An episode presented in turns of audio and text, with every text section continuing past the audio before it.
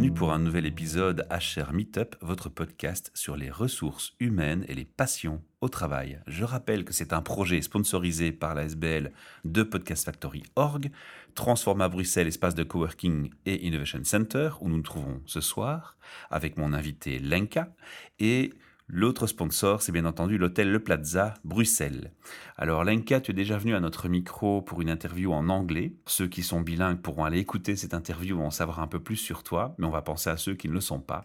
Et donc je vais te poser mes questions classiques. Et la première, tu le sais, c'est de ton rêve d'adolescente à ce jour. Que s'est-il passé? Et puis surtout, es-tu aligné? Et alors ensuite, on découvrira de quoi tu vas nous parler avec nos auditeurs en termes RH. Bonjour tout le monde, bonjour Michel, je suis vraiment contente de revenir ici.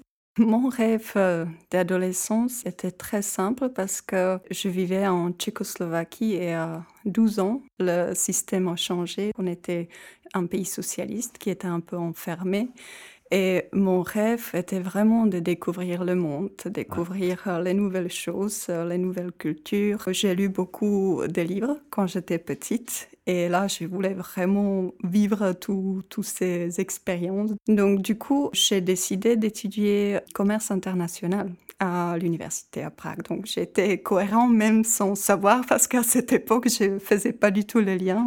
Et puis après, j'ai fait beaucoup de changements de carrière après l'université, j'ai été embauchée par L'Oréal mhm. en marketing. C'était vraiment mon boulot de rêve, travailler pour une entreprise cosmétique très connue, avec une très bonne marque. Mais par contre, euh, c'était une expérience très difficile pour moi, surtout au niveau de la gestion humaine, en mhm. fait. Et je me suis pas du tout retrouvée dans le boulot. Donc après un an, j'ai quitté. J'ai commencé à travailler dans une entreprise américaine familiale. Et là, au contraire, j'ai retrouvé vraiment un gros plaisir à euh, aller au travail chaque dimanche. J'avais hâte d'aller au travail, retrouver mes collègues et s'amuser au boulot. Toujours dans ton pays d'origine à ce euh, moment-là Toujours en mhm. Tchéquie, oui, toujours en Tchéquie. Et euh, j'ai passé cinq ans là-bas. J'ai fait un peu le tour des, des positions différentes là-bas et j'avais envie de changer. Donc, je suis partie en Belgique faire un MBA chez Vlerick Management School. Et là, c'était vraiment très, très international. On a eu je crois, 30 nationalités dans la classe. Donc, nouveau, pour moi, c'était... Là, tu es dans ton rêve. J'étais vraiment dans mon rêve, tout à fait, de, de découvrir toutes les spécifiques de toutes les cultures, de collaborer avec les gens différents, qui ont vraiment les, la façon différente de gérer les choses, de s'organiser, de collaborer. Donc, c'était magnifique pour moi. Et après, de nouveau, j'ai fait un changement de carrière. Euh, j'ai pris un rôle commercial chez Dow Corning. Donc, je me suis occupée d'abord de la région, euh, l'Europe de l'Est. Et puis, j'ai pris des grands euh, comptes comme P&G, Johnson Johnson, Bayersdorf. Et de nouveau, c'était finalement bien aligné avec mon rêve parce que j'étais exposée aux cultures différentes. À l'international. À l'international, oui. J'ai pu voyager et aussi et surtout me développer parce que, en fait, je reviens un peu quand j'étais adolescente, quand le système a changé, tout autour de moi a changé, mais moi, j'ai resté la même. Et ça n'allait pas ça n'allait pas pour moi. Donc, euh, je me suis rendu compte qu'avec chaque changement, il fallait changer un peu soi-même pour euh, mmh. s'adapter, pour développer de nouveaux comportements, de nouvelles compétences. C'était s'ouvrir au changement, en fait. Oui, tout à fait. C'était soi-même d'abord. Oui, tout à fait. Oui, tout à fait. C'était vraiment la première expérience. Comment gérer les changements, comment s'ouvrir au changement et s'adapter. Et donc là, chez Dow Corning, j'ai bien expérimenté, j'ai bien évolué. Et euh, c'est là où j'ai commencé à être en contact avec du coaching individuel qui, qui m'a beaucoup apporté au niveau du développement personnel. Et surtout, euh, je me suis rendu compte qu'on était capable de changer les choses énormes, de développer les nouvelles attitudes en restant soi-même. Et c'était vraiment important pour moi parce que... De rester authentique. Oui, rester mhm. authentique. Le travail que je faisais, c'était quand même un travail un peu masculin. Mais je voulais rester une femme, je voulais me comporter comme je suis, je voulais utiliser mes, mes points forts en ayant euh, les bons résultats. Qui, qui s'attendaient de moi. Donc là, j'ai vraiment pu euh, bien évoluer. Alors, tu as franchi le pas, tu t'es lancé à ton compte, si je comprends bien. Oui, tout à, fait, tout à fait, mhm. oui, oui, oui, oui. Et euh, donc après euh, Dow Corning, j'ai de nouveau un peu expérimenté. Donc j'ai cofondé un start-up technologique avec euh, mon ancien collègue de MBA. Et c'était vraiment une belle expérience. Mais aussi un échec, un échec personnel parce que ben, personnel et peut-être un peu de groupe parce que ça n'a pas ça n'a pas marché entre nous, on était cinq, mais chaque euh, chaque expérience comme ça c'est une bonne leçon. Donc après je, l'ai vraiment bien utilisé dans ma deuxième activité professionnelle qui était du coaching et formation où je collabore avec euh, d'autres personnes et vraiment c'est un lien proche et puis on collabore avec euh, encore plus de personnes à l'extérieur. Aujourd'hui, tu reviens à mon micro parce qu'en fait, tu t'es associé donc avec d'autres professionnels du métier de développement personnel et du coaching et tu vas nous parler d'événements qui vont avoir lieu. Alors euh, normalement, on n'enregistre jamais en juillet août, mais on a fait une petite exception pour toi pour qu'on puisse publier à temps et informer nos auditeurs de ces événements. Est-ce que tu peux m'en dire un peu plus? Alors, quel est le nom de l'événement déjà? Le nom de l'événement est Power for Action Academy. Mhm. Et euh, on a en fait trois euh, dates. Donc, euh, première date, ou les premières dates, parce que c'est toujours deux journées, c'est le 27 et le 28 août à Liège. Et puis, on a les dates en octobre, donc le 23, le 24 octobre, c'est à Namur. Et puis, en décembre. C'est à Liège et c'est le 10 et 11. On est plutôt ciblé à la région Ballon. Ça, ça me mène à une question qui normalement vient plus tard. Oui. Mais c'est la question des langues. Parce qu'on a dit, tu parles anglais, tu parles très bien français, on l'entend. L'événement sera, je sais que tu collabores avec Ruth, qui est aussi anglophone, oui. mais il y en a d'autres qui sont eux francophones. Donc l'événement, il sera pour un public francophone ou anglophone ou les deux? Euh, oui, donc l'événement sera pour euh, les deux, en fait, pour mhm. le public francophone et aussi anglophone. Donc, on a construit l'événement combiné. En fait, euh, chaque journée, il y, il y aura deux programmes un programme en, en, anglais, un programme en français. Et les gens peuvent choisir Ils peuvent choisir soit en anglais, soit en français, ou même combiner les ateliers, parce que chaque journée, en fait, contient deux ateliers. Alors là, on va rentrer justement dans la question du quoi. Qu'est-ce que c'est cet événement? On t'a donné le titre, t'as donné les dates, t'as bien expliqué que c'était bilingue, donc accessible pour le public francophone et anglophone. Néerlandophone, bah, on s'inquiète pas trop parce qu'en général, les néerlandophones parlent très bien l'anglais. Ça, c'est déjà une facilité. C'est Liège, Namur, Liège. Alors, c'est quoi en fait cet événement? On va parler de burn-out, mon petit me dit. Oui. Donc, en fait, on, avec euh, mes associés, on s'est dit que ça serait très intéressant de créer des petits ateliers assez intenses euh, mhm. sur euh, les sujets différents, sur les sujets sur lesquels on travaille et qui nous intéressent. Donc, un sujet, comme tu as dit, c'est la, prévention de burn-out qui, mhm. qui, sera donné par euh, Ruth Friedman et Eleanor Snyers. Alors, j'insiste, on parle prévention, on ne parle pas de la gestion du burn-out lui-même ou de l'après-burn-out, on parle de la prévention. Oui, c'est vraiment comment comment mettre le système en place pour euh, l'éviter. L'éviter, tout mhm. à fait.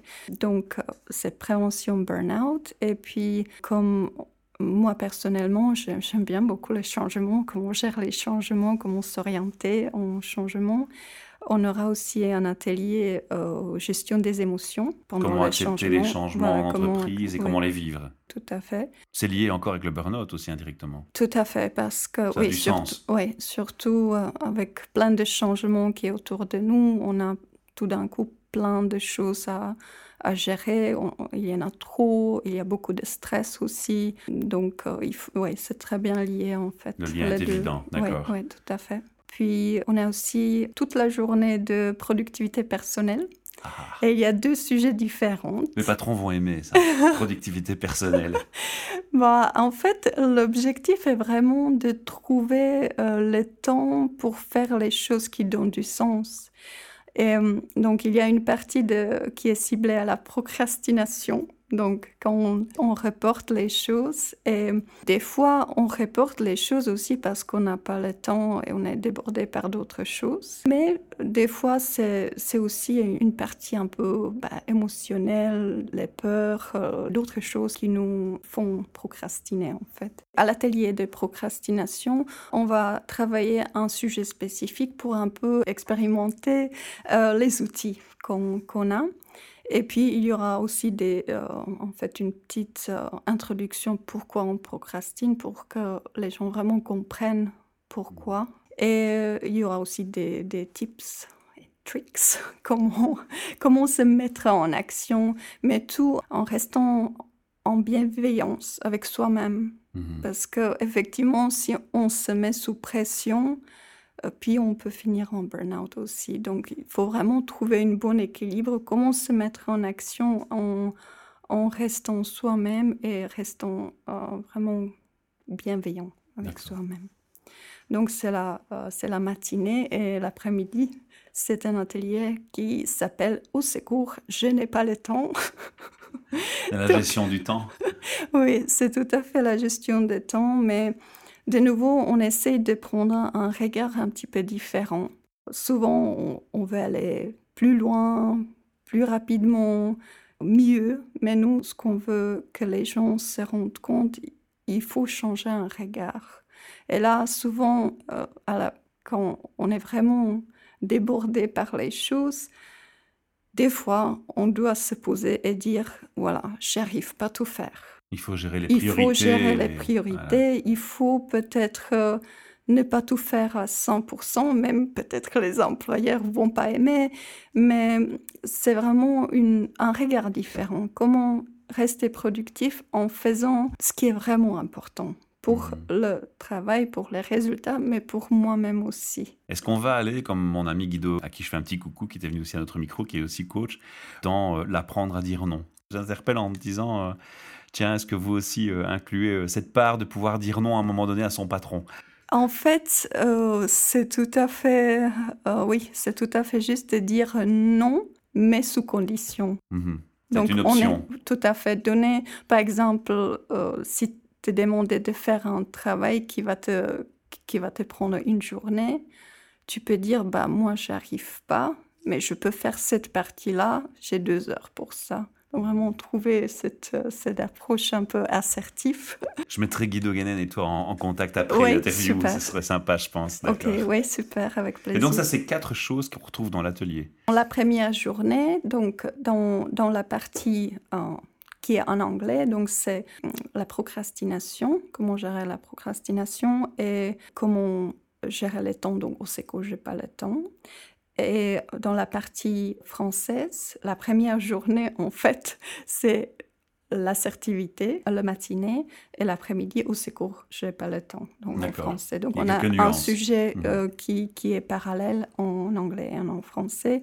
Et en fait, de nouveau, comme tu as dit, l'assertivité au niveau de gestion des temps, c'est vraiment être assertif aussi et pouvoir dire à ton boss non, je ne peux hmm. pas le faire. Et en tout cas, communiquer. Communiquer, que ça ne va pas, qu'il y a un problème et pas attendre que l'incendie est pris dans tout le bâtiment. Oui, tout à fait. Donc pour ça, on a décidé, oui, donc pour ça, on a décidé de combiner les deux choses et chacun, bah, s'il y a les gens qui sont, euh, qui sont capables de suivre les formations en anglais ou en français, ils peuvent choisir quel sujet ils, ils veulent développer. Alors, le qui, bah, il y a toi, il y a Lenka, hein, qui est spécialiste dans la gestion du changement.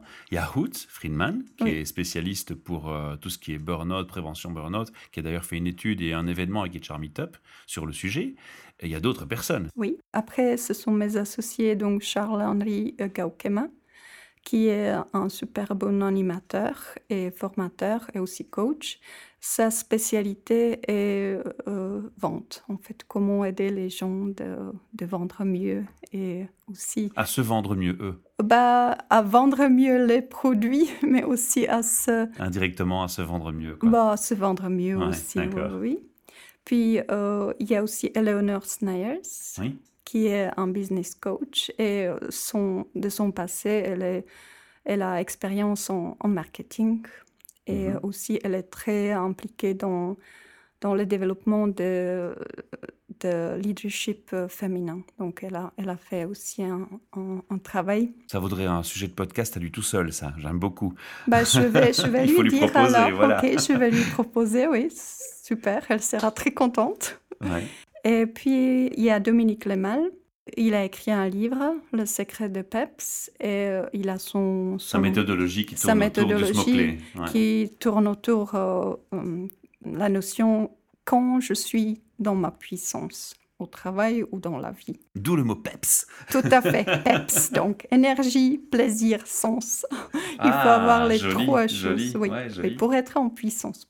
Voilà. Donc au global, vous êtes cinq personnes. On est cinq personnes qui gèrent cet événement. Alors on a le qui, on a le, le quand et où.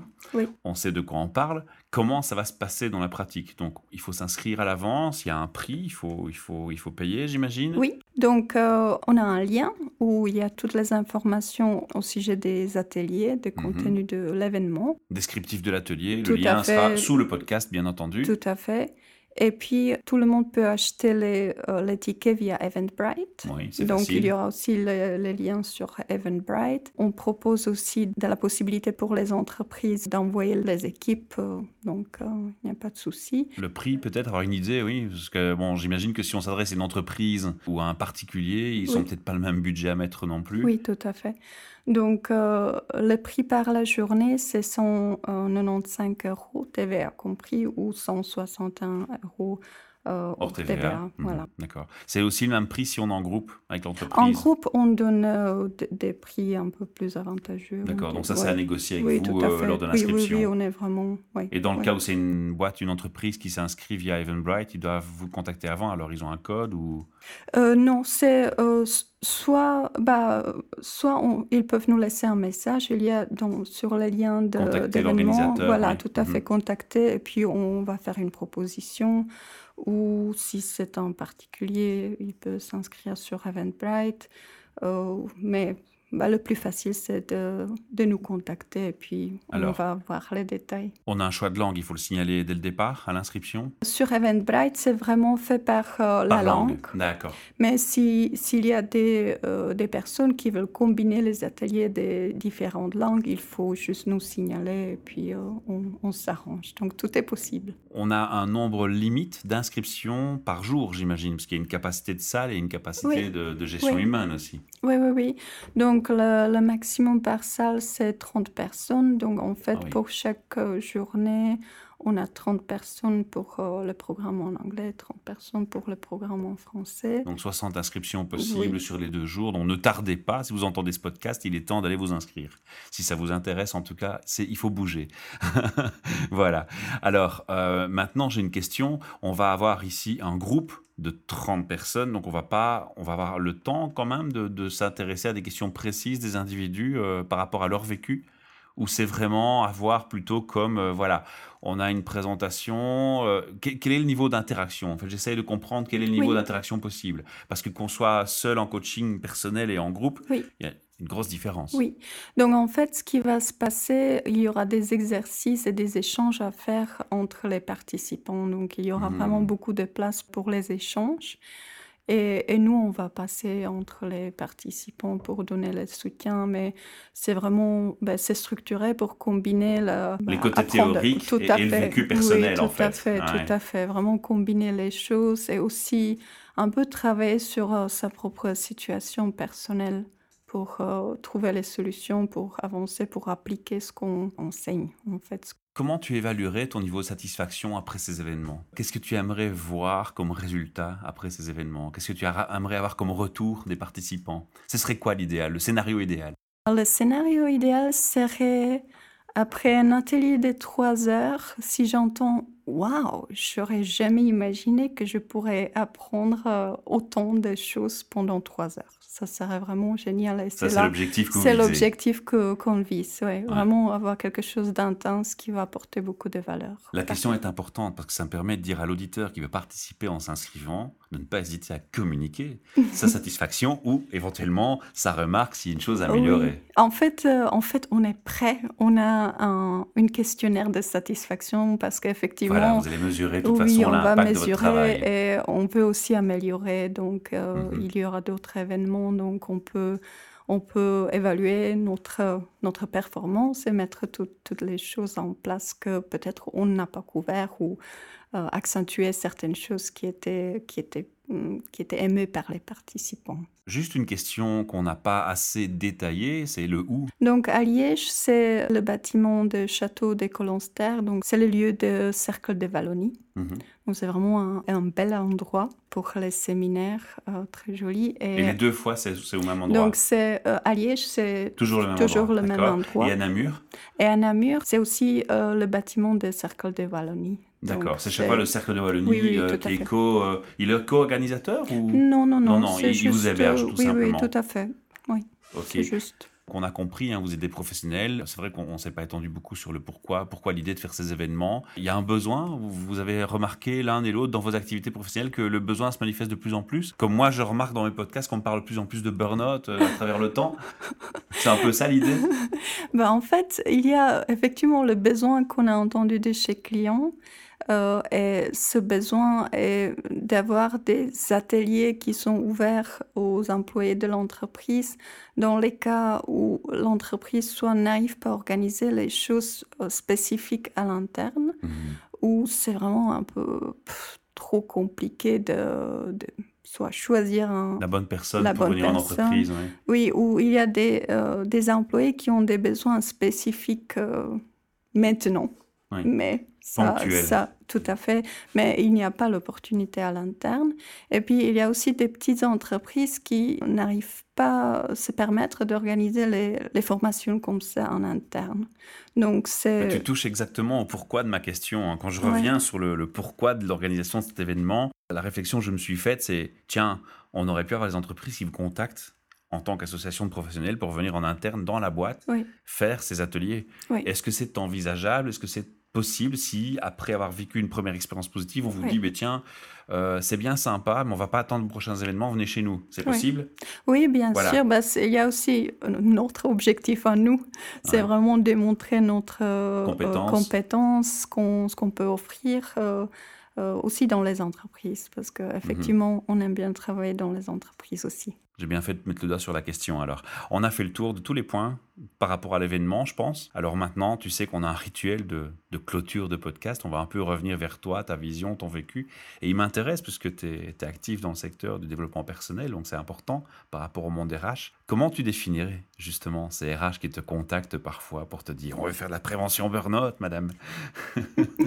Comment je définis RH Comment tu définirais la fonction d'un RH ou d'un DRH Alors, bah tu peux choisir la personne qui a la casquette RH, mais tu peux très bien choisir la ressource humaine ou la richesse humaine, pour faire un petit clin d'œil à mon ami Angelo Antol, qui nous disait que RH pour lui c'était richesse humaine. Oui, richesse humaine, ouais. En fait, je trouve que euh, les, euh, les personnes qui gèrent ressources humaines ont vraiment un défi énorme parce qu'il y a beaucoup de pression sur euh, les êtres humains en mhm. ce moment. Il y a vraiment beaucoup de choses qui changent, il y a beaucoup de changements de comportement qui est, qui est demandé ou qui est des fois vraiment obligatoire. Mais il n'y a jamais le temps, des fois il n'y a pas de budget et des fois il n'y a pas euh, des propres, les propres outils ou alors parfois c'est le RH qui est tiraillé entre la demande du business partner, l'actionnaire via l'entreprise et le comité de direction et les besoins réels des gens sur le terrain. Tout à fait, tout à fait. Ils sont vraiment, c'est vraiment une position qui a beaucoup de défis et qui a aussi beaucoup de pression, être euh, effectivement entre les actionnaires. Euh, tu le ressens fort dans ton travail? Tu bah, les côtoies euh, je, l'ai observé quand j'étais employée, je, je mhm. l'observe en ce moment aussi. Des fois, euh, je vois que les gens qui travaillent en ressources humaines voudraient faire des choses qui sont vraiment bien pour le personnel, mais effectivement, il n'y a pas de temps, il n'y a pas, de, budget. Oui, c'est pas toujours euh, très évident. Donc aussi pour ça, on s'est dit, bah, on va lancer cette Academy Power for Action pour donner plus d'opportunités. Tu as énormément d'empathie et de compassion pour nos amis RH qui nous écoutent. Alors j'ai une question encore un peu plus sympa. Est-ce qu'il t'est arrivé, Lenka, de rentrer dans une entreprise et de te dire, waouh C'est le wow effect, moi j'appelle ça. C'est une entreprise où quand tu rentres, c'est inspirant, tu as envie d'y bosser. Et en général, quand on a ce sentiment, c'est parce qu'il y a une culture d'entreprise qui s'est mise en place, un peu initiée par les RH ou le directeur en général. Et on fait, il fait bon y être, il fait bon y travailler, on a envie d'y bosser. Tu as déjà connu ce genre d'expérience? Et si oui, où et pourquoi? Et sinon, pourquoi? Qu'est-ce qui te ferait ce genre de sentiment? Le mot wow Pour moi, en général, euh, ce qui me donne envie de travailler dans une entreprise, c'est vraiment les relations humaines mhm. entre les collaborateurs. Donc, euh, plus l'ambiance de travail. C'est vraiment l'ambiance de travail. Et là, je crois que j'ai eu de la chance parce que chez Dow Corning, euh, c'était vraiment très agréable de collaborer avec les gens. Et bon, les ex-collègues, si vous entendez l'Inca, il est temps d'envoyer un bouquet de fleurs. Hein. je dis ça, je dis rien. bah, Malheureusement, Dow Corning n'existe plus parce qu'il s'est ah, fait acheter par Dow Chemical. Donc peut-être que l'ambiance a changé. Et euh, aussi dans mon ancienne entreprise en Tchéquie, la, ah. petite entreprise euh, logistique américaine, là-bas, c'était vraiment aussi très... Une belle expérience. Oui, très bien basée sur les relations humaines. Euh, c'était vraiment... L'humain était au centre. Alors justement, justement, pour conclure cette interview, si tu avais un message à passer à tous ces DRH qui nous écoutent, les directeurs RH, quel message aurais-tu envie de leur passer? Bah, euh, Quel mot-clé? Oui, en fait, c'est bien qu'on a fini avec ça parce que l'humain doit être au centre du, du business et c'est pas vraiment le message pour les DRH parce que je crois quand même qu'ils savent, mais plutôt pour les actionnaires, pour les dirigeants d'entreprise, parce qu'à la fin, le travail, les résultats, c'est grâce à, à, nous, à les humains. Donc, il faut que... Ton message, en fait, c'est de dire que ce n'est pas les DRH qui font convaincre, mais c'est ceux qui ne pensent qu'au profit en général. Oui, c'est d'abord eux qui devraient comprendre que c'est euh, leur profit mais vient des hommes avant tout. Tout à fait. Il faut vraiment euh, mettre les deux choses, le profit et l'aspect humain, en équilibre. Et là, on a tout gagné. Oui, mais parce que si c'est déséquilibré, même au niveau d'humain, mais il n'y a pas de profit, il n'y a pas de travail pour, pour, les, pour, les, pour les personnes. Donc, voilà. Parfait. Alors, les auditeurs ont remarqué, hein, je t'ai un peu parfois interrompu ou reformulé tes phrases parce que tu fais déjà un effort en français. Je te remercie. Euh, tu parles très bien le français, donc voilà, il n'y a pas à en rougir du tout. Merci pour ta confiance, ta patience. Merci d'être revenu au micro et on te retrouve euh, dans une seconde interview. On va répéter un peu les choses de, de manière différente, probablement en anglais avec Camille. Euh, Camille qui est venue aussi à mon micro pour parler de sa passion et de son parcours. Et donc, euh, je vous invite, si vous êtes bilingue, à écouter l'interview en anglais par rapport à ces événements. Merci, à bientôt. Merci beaucoup, Michel. Au revoir. Au revoir.